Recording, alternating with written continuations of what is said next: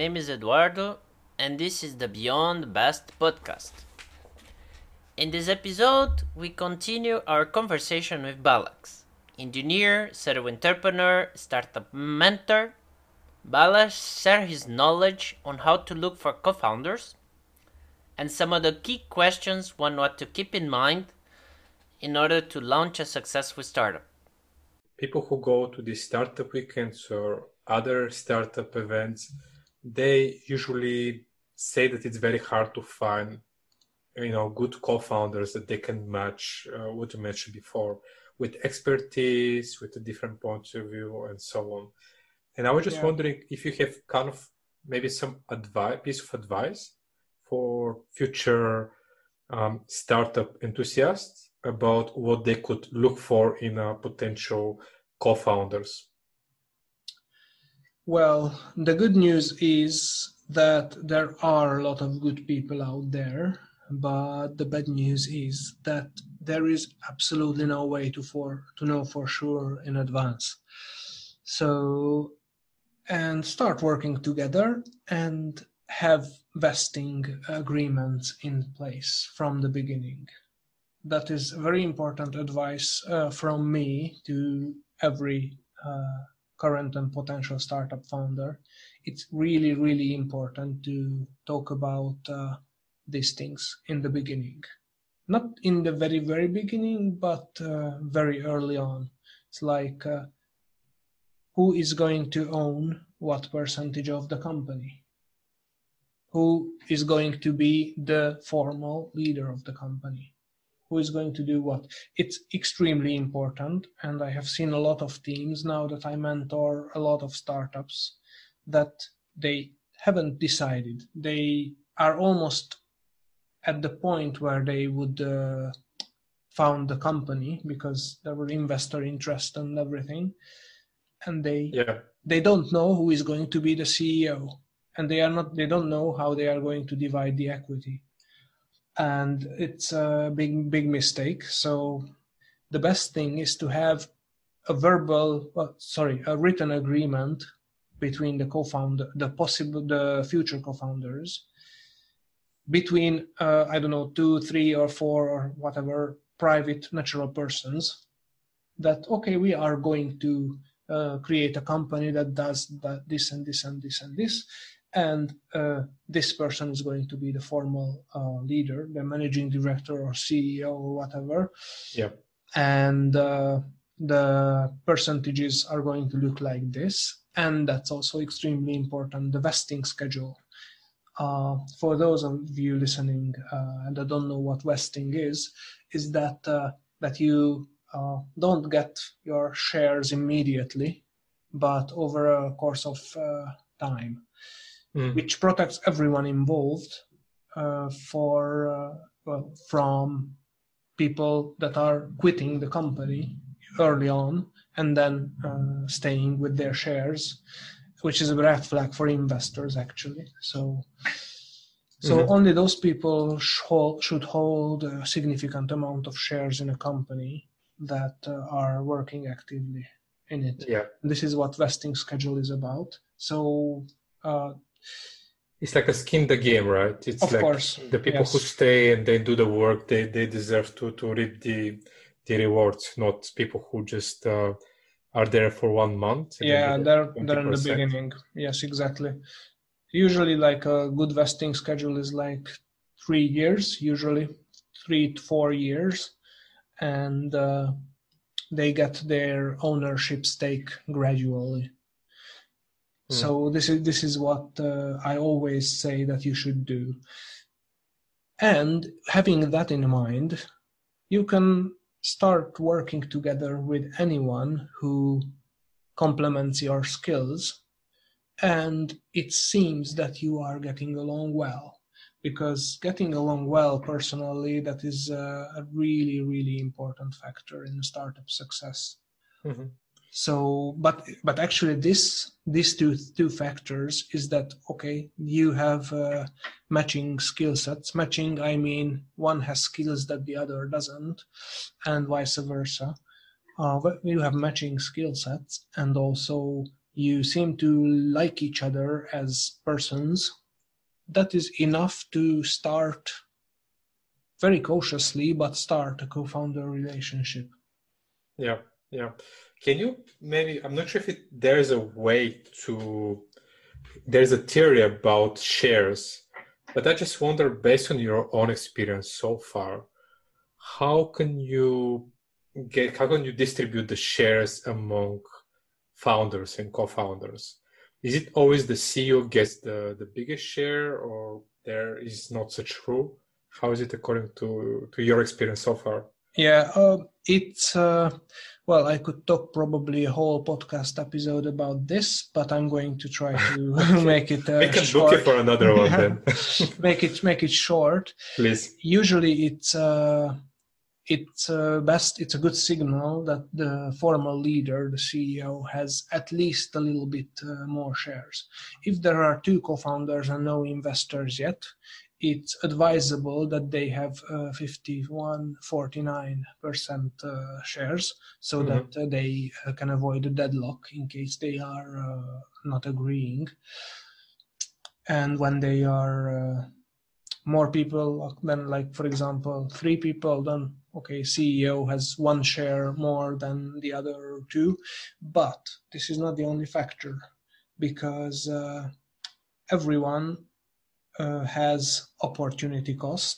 Everyone puts something into the business, and uh, this has to be compensated to avoid later disagreements and like bitter feelings. And there is a model uh, called uh, slicing pie.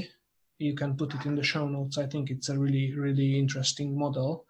There is mm-hmm. a book about it, but the, the most important uh, Uh, theory about that is that you take uh, into account how much work each co-founder has put into the the company up to this point, and then uh, how much they are going to put into after this point, how much money they might have invested in the into the company. For example, if there is, it's possible that one co-founder uh, invested some of their savings into a company. It's possible, it's well, it's usual that uh, at least one of the co-founder puts some money into it, so that they can actually, like, you know, create a legal entity. And uh, but uh, the other very important factor is to to take the opportunity cost of each founder into account. This is how the pie slicer works, and there is a software um, that is, uh, it's a freemium. You can try it for fourteen days and uh, divide your shares with it. So you can give how much, for example, if you were uh, working on the market, how much yeah. could you actually earn from the market? That's your opportunity cost by not working on the market. Or uh, that's your, you know, hourly value.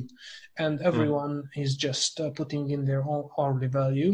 And then this uh, actually uh, solves the discrepancy when, for example, one founder uh, is, I'm not saying it's worth more, but uh, the market value of one founder is significantly larger than the other founder. Like, for example, one founder has uh, fifteen years of experience. Like, for example, he, he or she is a senior engineer and uh, um, could take home a boatload of money if they were working for a multinational company. And the other one is just, I'm not saying just, but uh, is a student that uh, is very yeah. talented, but on the market, they could not earn that much yet. So uh, in this case, this factors in the opportunity cost of the founders and uh, adjusts uh, mm-hmm. to this to this value. And this is, well, I'm not saying this is scientifically the most accurate way to uh, justify how you could uh, share the shares, but it's a way that uh, people think it's, uh, you know, it's a, it's an easy to agree on if a software says says so. Yeah, exactly. And what you mentioned actually um, makes it more fair compared to just saying I'll get uh, twenty percent, you get twenty percent, and the C E O is getting uh, sixty percent. At least there's some kind of a logic behind it based on the experience, the connections, I guess yes. the funds that uh, the founders are, yes. are investing exactly. in. Exactly. And also if one founder uh, had wor- had been working on the project for a much longer time, then it factors all their working hours into it. So mm-hmm. it factors that, okay, for example, uh, one founder started this business a year ago and the other joined two months ago. Uh, it, it factors in those things. But also, as I told you, this is not an all-in-one solution because when it's very early, it's usually, um, especially if the startup is going to be successful, the time in front of you is much longer than the time behind you. So, for example, one founder worked three months longer on the project than the other. It's going to be negligible if the company is like five years old. So you have to yeah. factor in uh, all these things on a case-by-case basis and have to go to an understanding to... Yeah, yeah, right. yeah. It's interesting. I think that we should book you for, for another discussion about this one because at least for me, this is quite interesting topic, okay. but maybe not for now. okay, and, next time. Uh, yeah, yeah, no, but maybe maybe what I wanna maybe I wanna try to switch gears a bit, and and uh, we are talking about the details of uh, you know you have your business today, Wozify, but you also but but I but I see that you also do a lot of mentoring for startups. Um, I'm kind of wondering maybe if you if you can tell us, you know, what exactly do you do for the mentoring in the in this you know in this men- mentoring process for startups? How do you how do you guide them through to start a business, and like what do you what is what do you take from that experience? Uh, what you lo- why do you like doing it, and like what you learn what you learn and why why you do that basically, and like. Can you share what, what is your, let's say, what is your process? How do you go through this um, mentoring? Yeah, okay. Um, so what was the process of becoming a mentor? Yeah, it's like, uh, I believe mm, being a mentor is something like uh, swimming, is that you you have to just start it and go into the water to actually start swimming. But then you draw. well um no uh, I, yeah you you can you can drown, but uh, no you you you don't drown when you are mentoring people, but like you don't know whether you you would be a good mentor until you have tried it. That's what I was trying to imply. Yeah, of course.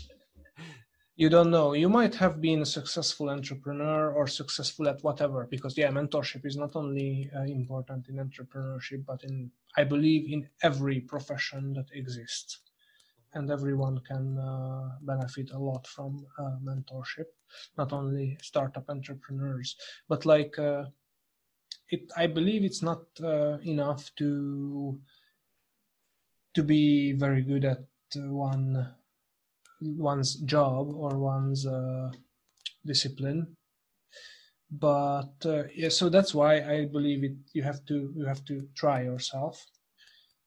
Uh, well, my my process was that uh, I was curious about this. I have seen quite a lot in the startup world, so why not help uh, people who are just starting the businesses um, get along? Because there are some questions that are most probably obvious to me, and then for beginners, it's not. So I believe I could create a lot of value by helping them. And uh, this is how it started, and I realized that I really love doing it. And I have done. So what? What the, like you said, there's some some nice some questions that you usually ask people. Maybe can you can you tell us like a bit what are what are the what are the things that you that you always have to say to people? Because I assume if you're mentoring two, three, four startups, you probably notice some usual mistakes, uh, things that people are always missing, always forgetting. Uh, and that you kind of need to go every time and and make them think about it. Uh, do you have some like key questions that you'd like to say? Two, three questions that people always need to like when they start their business, uh, that people need to ask themselves? As oh yeah, of course. Of course. What What did you say? Uh, what are the be the top three that come to your mind? Yeah. Okay. So um, the top one question that uh, every entrepreneur has to be able to answer uh, very like without hesitation. What is the problem that you solve? Mm-hmm. And you would be surprised how many young entrepreneurs or even older but inexperienced in entrepreneurship entrepreneurs uh, can't answer this question, because they start with an idea that's pretty awesome idea actually, but uh, it's what we call a solution looking for a problem. So they they think of a great technology and then looking for some sort of uh, problem that could be a good solution for. This is exactly what we were doing with our three D printing marketplace startup. That's why I'm speaking about this with experience. Mm-hmm. So what problem do you actually solve? And uh, mm-hmm. basically this, um, yeah, well, I'm not going into the too much into the theory of it, but uh, there are uh, the, the concept of product market fit is the most important thing is to realize uh, product a product market fit. Okay. Product yeah product market fit. Okay. And uh, there are three levels. Without going too much into detail, there is the basic level, the problem solution fit, where you as an entrepreneur have identified an actual problem that is important enough for a big enough uh, audience that uh, would, they would be uh, willing to pay for their solution. And the majority of early stage startups or, you know, would-be startups don't even hit this milestone. Mm-hmm. And, uh, well, above this one is the product market fit, to actually create something that uh, solves that problem in a way that is good enough for the audience. And well, product market fit is uh, is where you cannot make the product fast enough uh, because they are taking it out of your hands, or you, when it's a software product, you can't uh, spin up servers or like virtual servers uh, fast enough because it's always overwhelmed because there are so many people who want to use it. Well, this is uh, this is product market fit, when you have found something that uh, deeply resonates with your uh, with your target market. And well, there is the highest level is the business model fit, um, where you actually can make money and make it a sustainable thing because the business model is viable and profitable. But uh, uh, what? So yeah, these are, these are all the questions which I was uh, telling you about in uh, in a in a you know telling about and not asking about, but these were would be the questions. Is like, what is the problem? What would be the kind of a you know, solution to it, and how would you make money uh, using this uh, problem? Mm-hmm. Sorry, uh, so solving this problem using your proposed solution. How do you make money? And uh, so how do you satisfy, in theory, the three levels of fit? And uh, I see. So you so you first start with the problem. Yes, exactly. Always. Then then the now you started the problem, of course. Uh, it's a good engineering practice overall. Yeah, yeah. Then you go to the solution. Yes. Uh, you figure out whether whether whether there is whether you can actually build a product uh, yes. that will fit the market. And then you and then you say that for you, the last step is to really think about the, the money-making potential of that? Well, this is these are all, all connected, but... Um, if you have to systematize it, would you say money is the last step, or like the business? Well, money is the... Well, if you are in a startup business, obviously your one of your most important goals is to make money. Obviously, if you... Oh, really? No, but money is the byproduct of creating value, and uh, yeah.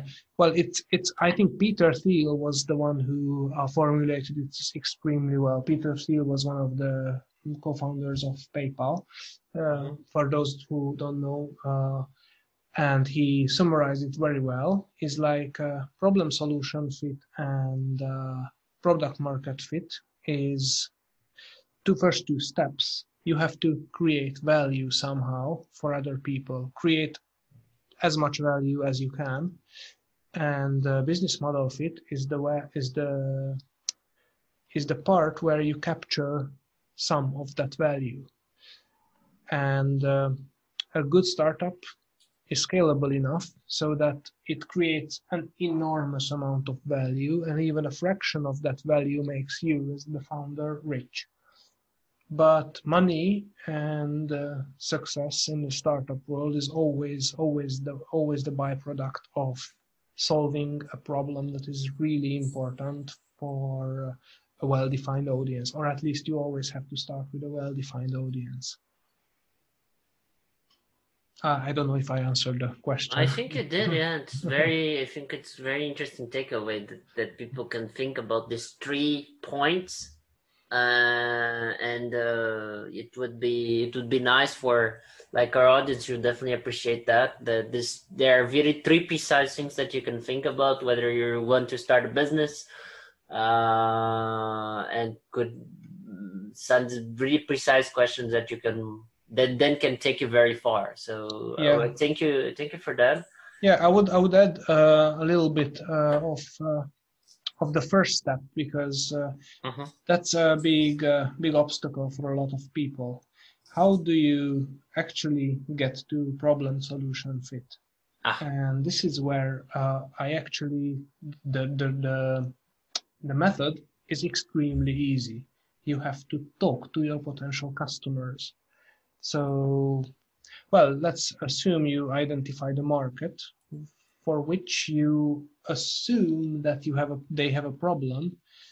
Your best course of action, without spending a cent um, on anything, on product development or marketing or hiring people and renting an office and uh, buying a company car, nothing, just before spending any money, just talk to your potential customers as much as possible. Uh, lots of people like do this online through questionnaires. That's much better than nothing, but uh, actually talking to human beings in a free form format where they can let them uh, talk.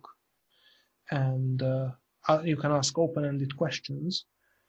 That's the best, best, best way to learn about uh, about what makes them tick, what keeps them up at night, um, what makes them excited. Um, and this is how you, when you learn about the, your audience, then you know what is actually bothering them, what is important for them. And then this is the road to problem solution fit. You identify not necessarily the most important problem, but a problem that is big enough and uh, well uh, defined enough so that a product that you can make could make a solution for that.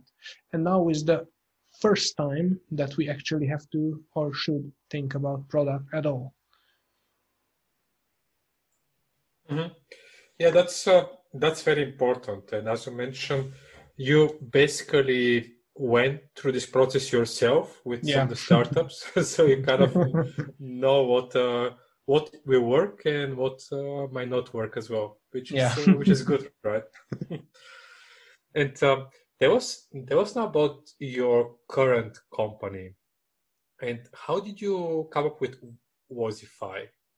What was what was the research that you made that uh, the problem is big enough, and uh, how are you confident that um, that this is the right company for you to to launch? Well, it um, I also kind of stumbled upon a need because uh, yeah I uh, I'm lucky to have a large network due to Best and all my uh, international experiences. And I talked to a lot of entrepreneurs And a concurrent theme that came up again and again are the uh, trials of tribulations of non-technical founders. Is that uh, how hard it is for them to build a product? Okay, that, should they uh, look for a technical co-founder, or should they hire a freelancer, or should they uh, hire a development company? And uh, it's it's really hard for them, because sometimes the companies or the freelancers they would hire Uh, have no idea about startups, how, no idea about like lean product development or M V Ps and these kind of uh, things. And finding a technical co-founder is basically very hard. It's uh, it's really hard to find a technical co-founder for uh, for um, like pre pre-revenue and pre-investment startup. It's extremely hard because well well uh, experienced and uh, good technical people, like in the software industry, yeah software engineers, programmers, they are very uh, sought after in the market, and they can make a really good salary uh, when they are working for uh, A com uh, like you know an established company. Yeah, that's for big corporations. Exactly, yeah. And that's why it's quite hard to basically make them join uh, a startup for only equity. And it's uh, it's a big challenge. And startup, and of course there is the there is the step where your company grows as much when you, for example, raised a million dollars or something, which is. In America, it's not that much, but uh, in Europe, it's uh, it's a sizable chunk of money. And then you can actually basically hire your technical co-founder, who is not not a co-founder at that point, but uh, an employee, a C T O employee. But how do you bridge that gap?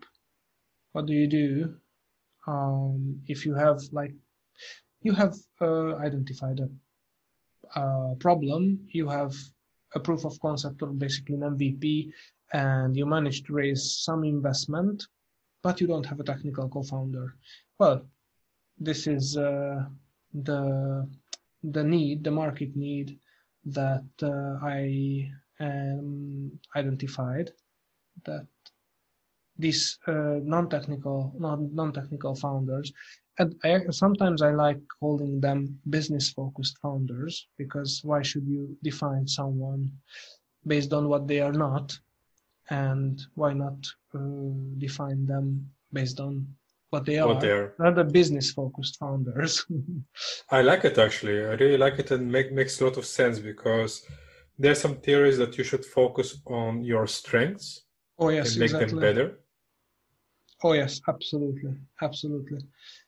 And uh, that's why, obviously, a lot of there are lots of um, lots of ways right now to to get started for business-focused founders.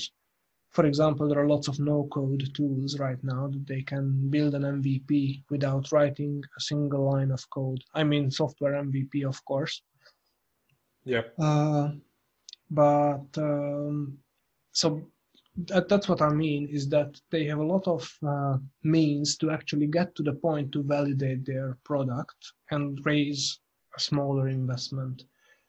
And from that money, they should make like a marketable product. And mm-hmm. that's where uh, my company Wozify comes in, because we, we help uh, the founders like basically take everything away from their shoulders that is connected to technology. So that's why our uh, slogan comes from, it's a technical co-founder as a service.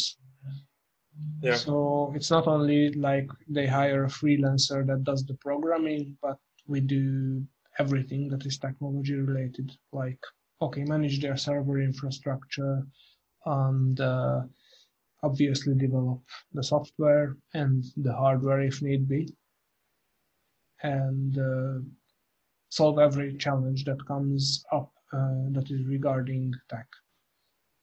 Sounds interesting. And I think that is something that I heard before, that there is such need. So I guess you're quite busy these days as well. Yeah, actually we are on full capacity right now. But uh, I, I believe we are creating a lot of uh, value for our clients. And uh, uh, I really, uh, really hope that uh, we are going to be able to help a lot of lot more clients uh, in the future when we manage to scale. Well, me, as because our uh, our approach is a basically a consultative mentor uh, ba- mentorship based approach towards uh, mm-hmm. towards our clients. So if the clients need, um, they can basically ask us or me about not only technology, but in general about startups and business strategy and product development strategies. And we know what has to be in an M V P, what is not important in an M V P. Um, so it's actually uh, a really comprehensive service that is, uh, well, I really, really work on that, that we would be the most known and the best at what we do in the world. It's like there are lots of engineering uh, firms uh, in the world and software development firms in the world, but we aim to be the best value creators for that are specialized in startups in the world. Mm-hmm. And based on uh, my previous analogy, obviously we want to capture a fraction of that huge amount of value and make money. Of course. so, so I mean, and are you like are you? So you're saying you're talking about yourself. Are, do you have uh, you know employees these days, or are you working alone? We we have uh, the core team is uh, five people, and uh, at this point. We are working with contractors, which are um, the number of who is always changing based on how many and what types of different uh, product we have, uh, we are working on. Right now, at this point, we have like twenty uh, contractors working uh, on one project or another. So uh, it always uh, changes.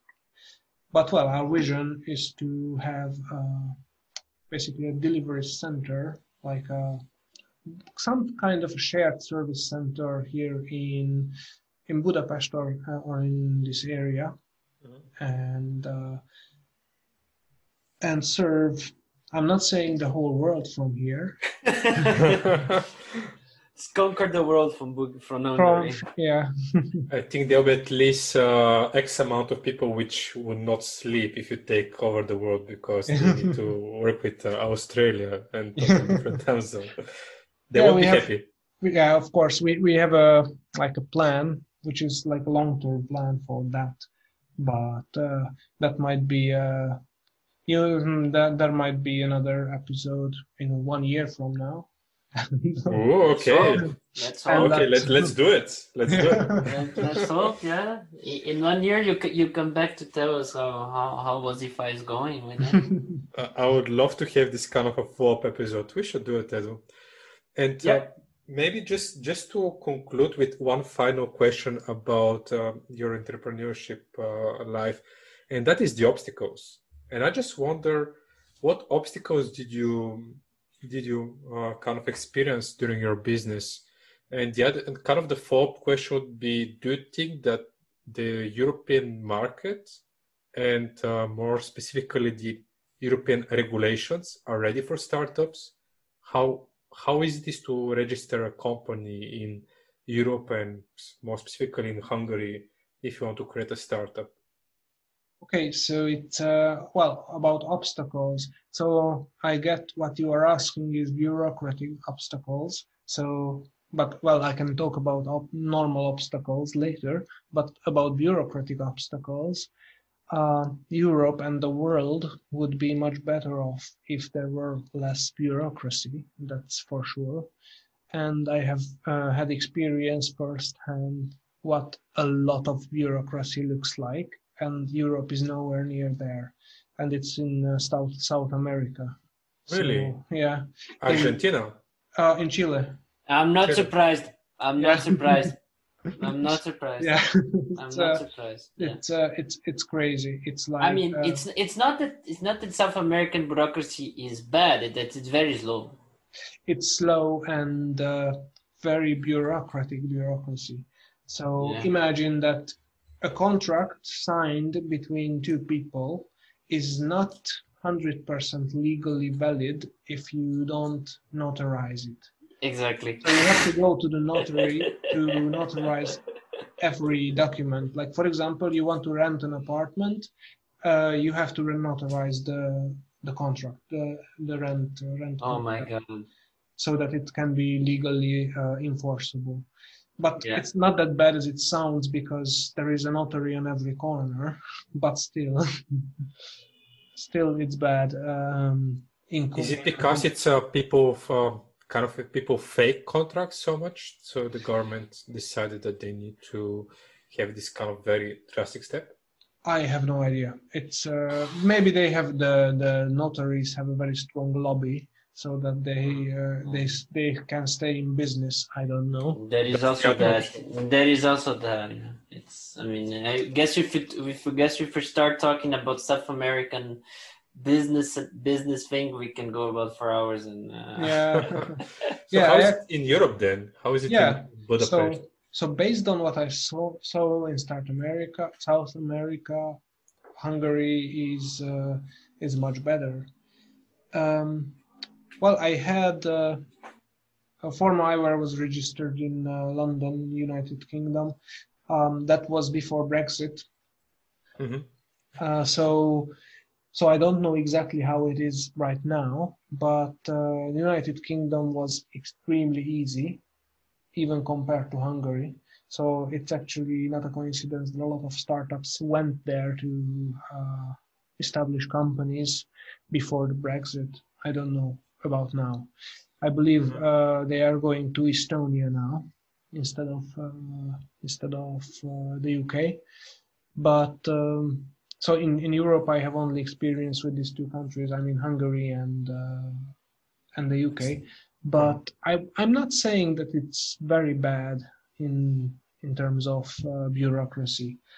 In Hungary, it's for example in Hungary we have well at least until this year. We have uh, the, I believe, the best and most advantageous, uh, how to say that, sole trader type uh, tax system, which is you, you register as a small, as a sole trader, like you register a business as an individual, and you pay a very small amount of tax every month, based on uh, regardless of how much your uh, your income is, and the bureaucracy is extremely easy for that.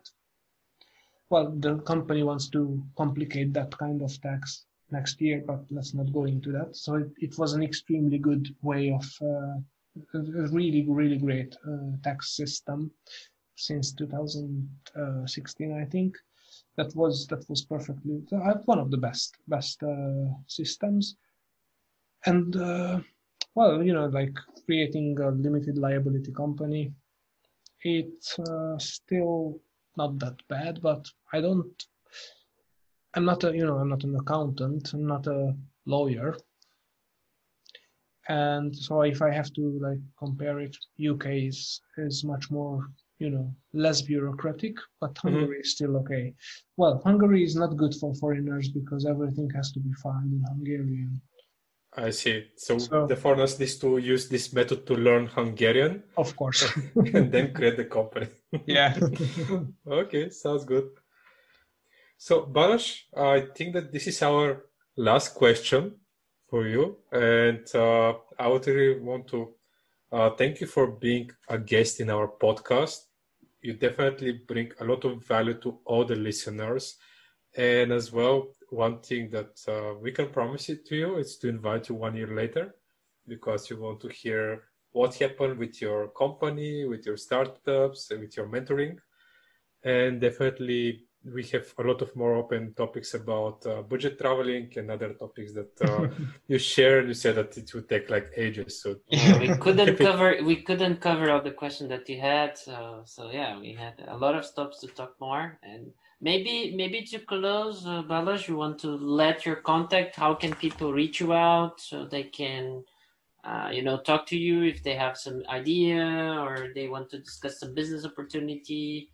Uh, maybe they maybe want to they have some ideas that they, they want to discuss with you, or how can people reach out to you? Okay, so my uh, main uh, communication channel for business is LinkedIn. I uh, post semi-regularly on LinkedIn some stuff about startups, entrepreneurship, and uh, these kind of uh, things. And uh, I'm open to new connections. So if you are interested in uh, you know what I post, you could follow me on LinkedIn. But if you connect with me, I will uh, just write best into the into the note where you add me as a connection. So I'm really really open to uh, get to know uh, other besties or ex besties. Cool. And so basically on LinkedIn, I, I answer the messages quite quickly. And well, you can you can see basically everything uh, from there. This was the Beyond Best podcast, a project of the Best Alumni Network. If you like this thing, you can subscribe in your favorite podcast app, share with friends, and spread the word. If you have feedbacks, you can also contact us on beyond dot best at bestalumni dot net. To support our show, you can also become a member of the Best Alumni Network. Thank you and see you next time.